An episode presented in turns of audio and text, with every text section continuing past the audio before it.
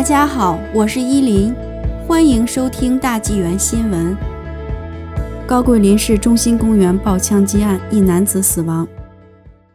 四月十九日傍晚，高桂林市中心公园发生枪击案，一名男子中枪身亡。枪击事件发生在下午六点过后，事发地点位于中心公园的篮球场或附近，距离附近的操场、网球场和滑板公园仅几步之遥。因天气晴暖，当时公园内有很多正在休闲和散步的居民，包括不少儿童。